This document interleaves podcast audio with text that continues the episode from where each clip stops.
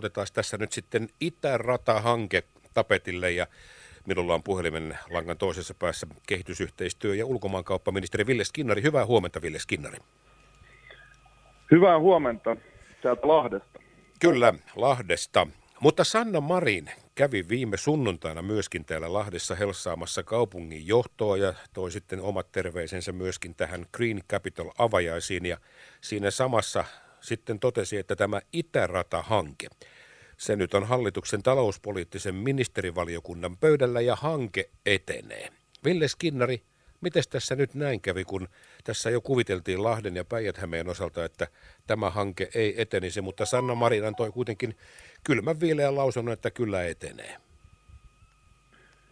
No mitään ei ole vielä päätetty, ei edes suunnittelusta, ja vaikka tällaista suunnittelusta päätettäisiinkin itäiselle suunnalle, oli se suunta mikä tahansa, niin sehän ei tarkoita rakentamista. Ja korostaisin tässä nyt sitä, että kysymys on niin valtavasta.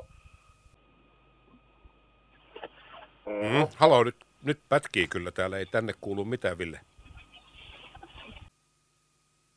Hänen pitäisi olla kyllä, tai hän on paraikaa täällä Lahdessa kotona, odottelee siinä kyytiä päästäkseen duuniin, mutta nyt muuten tapahtui ihan oikeasti jotain todella outoa. Ville Skinnari, moi. Mulla taisi mennä tuonne autoon toi puhelu pihalle, eli mä oon tosi pahoillani, niin otetaanko uudestaan? Ei, no sitten ei mitään, me ollaan suorassa lähetyksessä, ja mitä siinä väistelit kysymyksen ja heitit sen autoon, mutta olit sanomassa, että mitään ei ole päätetty. Eli Ville Skinnari, mitä tarkoittaa mitään ei ole päätetty? Niin, eli talouspoliittinen ministerivaliokuntahan tässä tekee omaa työtään. Mä olen itse ulko- ja turvallisuuspoliittisen ja EU-ministerivaliokunnan jäsen, joten itse en istu talouspoliittisessa ministerivaliokunnassa, mutta tässä on siis prosessi menossa, jossa viime toukokuussa Väyläviraston selvityksen pohjalta nykyinen Lahden kautta kulkeva itäinen linjaus sai ylivoimaisesti parhaat arviot. Ja siinäkin mielessä itse näin, että se, että tällainen Porvoo-Kouvola uuden raidevälin rakentaminen, johon en itse usko, että se koskaan tapahtuu, julkisella rahalla, eli valtioiden tai kuntien rahoituksella, että miten se on päässyt näin pitkälle, niin tähän on hyvä pysähtyä.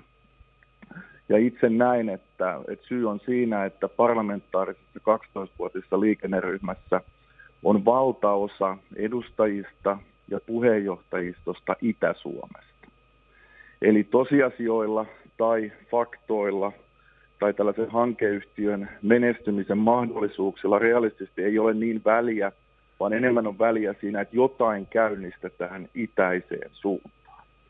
Ja itse olen yrittänyt ulkoministeriöstä ja muutenkin tietysti vakuuttaa itäsuomalaisia, että se mitä Itä-Suomen nyt tulisi tehdä, on panostaa osaamiseen, koulutukseen, uuteen teollisuuteen, ja tämä on mielestäni ainut tapa, millä Itä-Suomen vetovoima, asukasluku voisi kääntyä nousuun. Se ei käänny nousuun sillä, että suunniteltaisiin 40 miljoonalla eurolla uutta raideyhteyttä Porvoon ja Kouvolan välillä, missä ei oikeastaan ole mitään näistä elementeistä. Ja korostaisin myös sitä, että rahaa tähän ei vielä ole. Eli rahasta päättää eduskunta, ja jos tällainen hankeaihio menisi eteenpäin, niin eduskunta valtiovarainvaliokunnan johdolla käy tätä läpi. Ja siinä tietysti katsotaan se, että onko eduskunnalla sitten millainen kanta tähän. Ja kolmantena tietysti katsoisin liikennepolitiikkaa kansallisesti koko kilpailukyvyn näkökulmasta. Että ihan niin kuin Lahden seudulla me nähdään, että miten tärkeää liikenneyhteydet on Fatserille, Harpalille, meidän perusteollisuudelle. Niin samalla tavalla tässäkin tulisi ja tulee vielä syvemmin analysoida tätä tilannetta, että mitä Suomi tarvitsee 2030-luvulla, 40-luvulla, kun liikenne muuttuu, sähköistyy, miten korona vaikuttaa tulevaisuuden liikkumiseen maakunnista pääkaupunkiseudulle. Eli kaiken kaikkiaan, miksi tällaisia hankeyhtiöitä viime kaudella Sipilän hallitus lähti tekemään, syy oli se, että haluttiin tunnin juna Turkuun. Se ei mahtunut budjettikehyksiin. Sitten haluttiin pohjoista yhteyttä, eli Helsinki-Tampereen yhteyttä kehittää. Eli tässä samalla tämä itäinen suunta nousi keskusteluun. mutta näitä hankeyhtiöitä ei ole koskaan testattu käytännössä ja asiantuntijakanta on hyvin kriittinen. Ja mä odotan, että lähiviikkona, kuukausina ja lähivuosinakin, kun näitä aletaan todella laskemaan auki, niin todetaan se, että tämä ei ole realistista, mistä tulee yhtiön elinkelpoisuus, mistä tulee rahat. Ja kun minullekin on sanottu, että yritykset olisivat tässä mukana, eivät ole. Vain ja ainoastaan paikalliset kauppakamarit, siis edunvalvojat, ovat tukeneet tätä hanketta ja sillä ei ole mitään tekemistä todellisen yrityselämän kanssa. Ministeri Ville Skinnari, tässä on nyt aika valtava ristiriita siihen, mitä nyt sitten tässä juuri sanoit. Ja olet sanonut tässä oikeastaan viime syksyn ajan, koska Sanna Marin kuitenkin ponnekkaasti sanoi, että tämä on hallitusohjelmassa tämä ratahanke ja tämä etenee. Ja nyt sinä olet sitä mieltä, että se ei etene. Kuten sanoin, tämä on prosessi, joka lähti hallitusohjelmakirjauksesta, että itäisen suunnan liikenneyhteyksiä kehitetään. Ja se, että tällainen juuri Porvoo-Kouvola-väli on nyt juuri siellä. Niin kuten äsken sanoin, itse uskon siihen, että syy on se, että parlamentaarisessa liikenneryhmässä, siis kansanedustajista koostuvassa ryhmässä, on niin paljon itäsuomalaisia tietyiltä alueilta, tietyillä ajatuksilla, jotka ovat korostaneet sitä, että pitää perustaa uusi hankeyhtiö sen sijaan, että investoitaisiin juuri nykyisten raideyhteyksien kehittämiseen. Mutta eli pääministeri on aivan oikeassa, että hallitusohjelmassa lukee, että itäisiä yhteyksiä kehitetään ja talouspoliittinen ministerivaliokunta tätä käsittelee. Mutta itse uskon, että tässä kyllä järki voittaa, koska tämähän on vuosien prosessia. Kuten sanoin, että hankeyhtiöitä ei ole koskaan testattu käytännössä. Niin tässä on oikeastaan aika mielenkiintoinen tilanne myös senkin vuoksi. Nyt mitä sanoit itse tuossa, että tässä nyt ovat nämä itäsuomalaiset kunnat ja heidän edunvalvojansa ovat olleet kovasti lobbaamassa. Ja nyt sitten Sanna Marinkin antaa ymmärtää, että tätä viedään nyt sitten tuolla talouspoliittisessa ministerivaliokunnassa eteenpäin. Ja tälle suunnittelulle laitetaan kymmeniä miljoonia. Onko tässä mitään järkeä, jos siihen suunnitteluun tiedetään jo nyt, että sitä ei tulla toteuttamaan, niin nyt suunnitellaan 10 miljoonilla asiaa, joka ei tule koskaan näkemään päivänvaloa? Asiantuntijoiden asiantuntijoiden vahva näkemys on se, että tätä ei koskaan tulla rakentamaan julkisella rahalla, eli valtion tai kuntien rahalla. Jos katsoo Itä-Suomen kehitystä, asukaslukua, elinkeinoelämää, teollisuutta, niin on vaikea nähdä, että siellä olisi niin rikkaita kuntia ja niin kasvavia kaupunkikeskuksia, kun ne tosiasiallisesti ovat Helsinki, Tampere, Turku-alueella. Ja siitäkin syystä niin kieltämättä tämä tuntuu oudolta, mutta kuten olen yrittänyt itsellenikin selittää sitä, että mistä tämä tulee, niin tämä varmasti tulee siitä vahvasta painostuksesta parlamentaarisesta liikenneryhmästä. Ja pitää muistaa, että eduskunta on aina hallituksen yläpuolella. Ja siinäkin mielessä nyt on mielenkiintoista nähdä, löytyykö tälle hankkeelle tai suunnittelulle rahaa. Koska nyt rahaa ei ole ja sen rahan myöntää eduskunta. Ja sitä kautta tietysti mä toivon, että tällainen liikennepoliittinen keskustelu Suomessakin aidosti lähtisi käyntiin. Meillähän ei ole sellaista.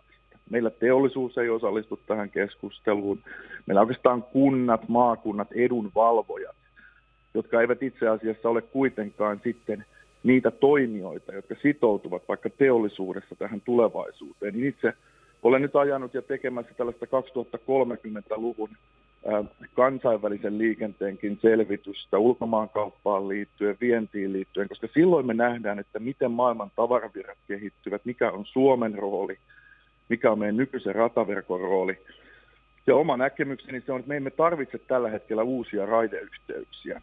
Esimerkiksi Ruotsissa ei rakenneta uutta raidetta alle 0,5 miljoonan ihmisen kaupunki. Ruotsi on pitkään tehnyt suunnitelmallista, systemaattista liikennepolitiikkaa osana elinkeinopolitiikkaa. Joten meidän pitää nyt yhdessä yrityksien kanssa katsoa 2030-luvulle ja myös täällä Lahdessa paikallisesti, miten me luomme kilpailukykyä fiksuilla liikenneyhteyksillä ja nopeutamme nykyisiä. Mutta se on selvää, että nykyisiä liikenneyhteyksiä nopeutetaan. Lahdella on jo tunnin juna ja tähän liittyen niin hallitus on sitoutunut perusväylänpidon kehittämiseen ja nykyisten yhteyksien parantamiseen ja digitalisaatioon. Ville Skinnari, kehitysyhteistyö- ja ulkomaankauppaministeri tähän loppuun nyt, kun varmasti tätä virkamiesten toimesta ja paikallisten poliitikkojenkin toimesta hämmästeltiin tätä Sanna Marinin lausuntoa viime sunnuntailta, niin voitko nyt sitten käsi sydämellä sanoa, että älkää olko huolissanne, tämä itäinen ratahanke ei toteudu? Sen voin sanoa, että nyt on kysymys suunnittelusta päättämisestä, ei rakentamisesta. Ja jos talouspoliittinen ministerivaliokunta päättäisi puoltaa suunnittelun rahoituksen hakemista eduskunnalta, eli tämä on vielä pitkä prosessi edes tämä suunnittelun käynnistäminen, mutta oman kantani olen ilmaissut ja käsi sydämellä voin sanoa sen, että tosiasiat pitää tuoda pöytään. Tämä on 10 vuosien projekti. Mä itse uskon, että tällaiset hankkeet, niin kuin Turun tunnin junasta on nähty, edes se hankeyhtiö ei ole toteutuskelpoinen, ja kysymys on Varsinais-Suomesta. Niin näitä faktoja varmasti käsitellään niin virkamieskunnassa, politiikassa, eduskunnassa kuin julkisuudessakin. Ja sitten meille syntyy se todellinen kokonaiskuva. Ja silloin varmasti suunnittelutkin arvioidaan monella tavalla. Itse näkisin, että Lahden, Heinolan ja Mikkelin tulisi nyt vastaavalla tavalla nostaa tämä Savoyhteys esille, eli nopeampi Lahti-Mikkeli-yhteys, koska se on saanut parhaat arviot ja analyysit näissä vertailuissa. Mistä se johtuu? Siitä, että siellä on aidosti teollisuutta. Ja siinäkin mielessä näin, että 2030-luvulla tai jo tämän vuosikymmenen lopussa, kun näitä sitten ehkä arvioidaan todella, että mitä rakennettaisiin 2030-2040-luvulla, niin silloin meillä pitää olla valmis suunnitelma Lahti, Heinola, Mikkeli yhteydestä, koska se on ylivoimaisesti näistä menestymiskelpoisin johtuen siitä, että se mahdollistaa myös teollisuudelle, niin metsäteollisuudelle kuin muullekin teollisuudelle paljon, niin näkisin, että silloin sitten ensi vuosikymmenellä katsotaan, että mikä näistä vaihtoehdoista on paras.